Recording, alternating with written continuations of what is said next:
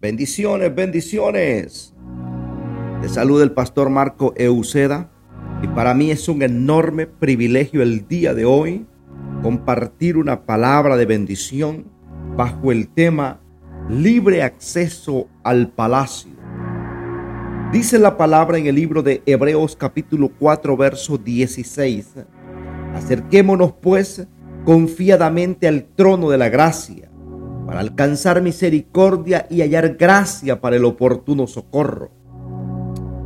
Es una palabra muy contundente, muy importante, muy poderosa, donde nos enseña acerca de un trono, acerca de una corte celestial. Y también nos enseña que aunque es un trono y una corte celestial, debemos entrar confiadamente, porque encontraremos la justicia necesaria. Al hablar de trono, hablamos de reino, y al hablar de reino, damos por sentado que hay un rey. En nuestros días hay muy pocos países donde siguen conviviendo la monarquía con respecto al sistema de gobierno actual de las naciones. La gran mayoría de nuestros países no tenemos una cultura monárquica y tampoco protocolar. Pero en lo espiritual y en lo eterno aprendimos que fuimos trasladados de la potestad de las tinieblas al reino de su Hijo amado Jesucristo, de acuerdo al libro de Colosenses capítulo 1, verso 13. Comprendimos de que la vida del reino comienza con recibir la vida que Cristo nos dio al morir y resucitar por nosotros.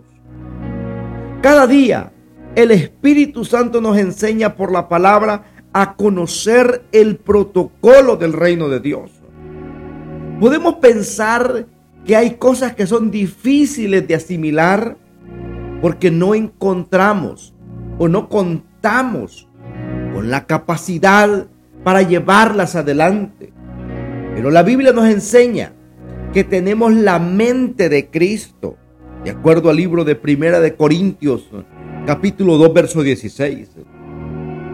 Tener la mente de Cristo nos ayuda a conocer el protocolo del palacio y entender que tenemos acceso ilimitado a la presencia de nuestro Rey y Señor. También somos instados a vestirnos de manera adecuada.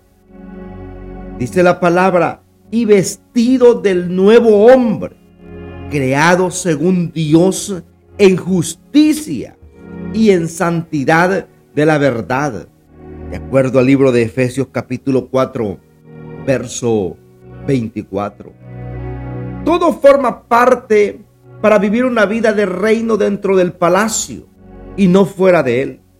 En otro tiempo vivíamos alejados de Dios, de los pactos de la promesa, sin esperanza. Pero hoy, por su gracia, vivimos como sus escogidos y en libertad. Dice la palabra que somos linaje escogido, nación santa, pueblo adquirido por Dios para que anunciemos las virtudes de aquel que nos llamó de las tinieblas a su luz admirable, de acuerdo a Primera de Pedro capítulo 2, verso 9. Es importante e impresionante que dice la palabra que somos un linaje escogido. No somos cualquier cosa. Somos un linaje escogido un, pueblo adquirido por Dios. Pero este pueblo tiene una misión importante de anunciar las virtudes de aquel que nos llamó de las tinieblas a la luz admirable, de la oscuridad, de la ignorancia espiritual a la luz del conocimiento de la palabra de Dios. Saber que nuestra vida y nuestro tiempo en esta tierra es limitado, es fugaz. Debemos mantener el enfoque como lo como hijos de Dios que somos. El enfoque familiar es la clave para seguir creciendo en la vida del reino de Dios sin desviarnos del camino.